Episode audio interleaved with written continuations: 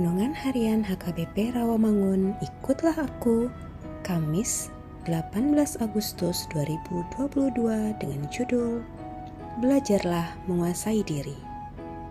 Bacaan kita pagi ini tertulis dalam Yesaya 43 ayat 1 sampai 7 dan bacaan kita malam ini tertulis dalam 1 Samuel 31 ayat 1 sampai 13 dan kebenaran firman yang menjadi ayat renungan kita hari ini ialah 2 Timotius 4 ayat 5 yang berbunyi, Tetapi kuasailah dirimu dalam segala hal, sabarlah menderita, lakukanlah pekerjaan pemberita Injil, dan tunaikanlah tugas pelayananmu.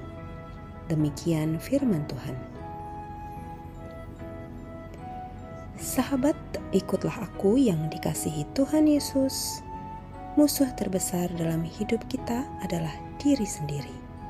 Ketakutan, keraguan, kemustahilan itu semua adalah area dalam diri sendiri.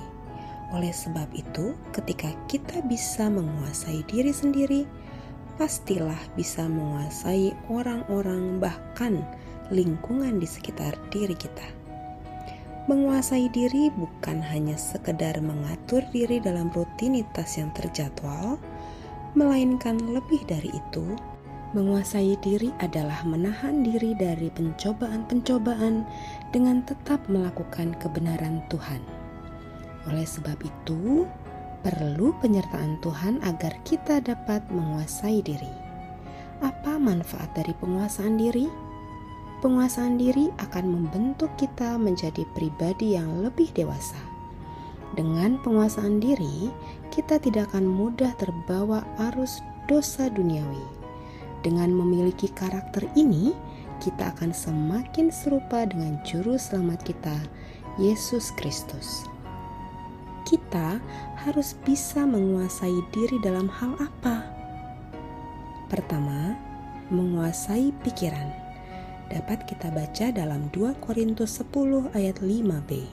Kami menawan segala pikiran dan menaklukkannya kepada Kristus.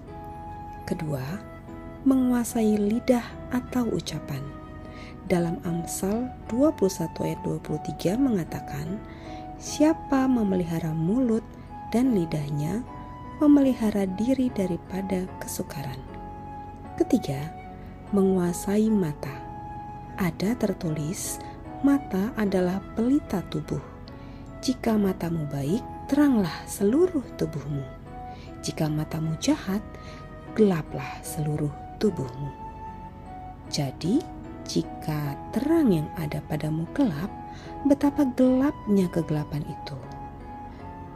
Dapat kita baca dalam Matius 6 ayat 22 sampai 23.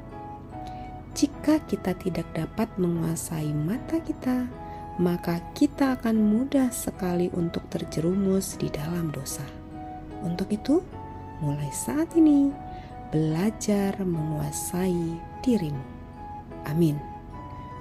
Mari kita berdoa. Ya Tuhan Yesus, peliharalah hati, pikiran kami untuk bisa kami kuasai dengan melakukan tugas pelayanan kami di dunia ini. Amin.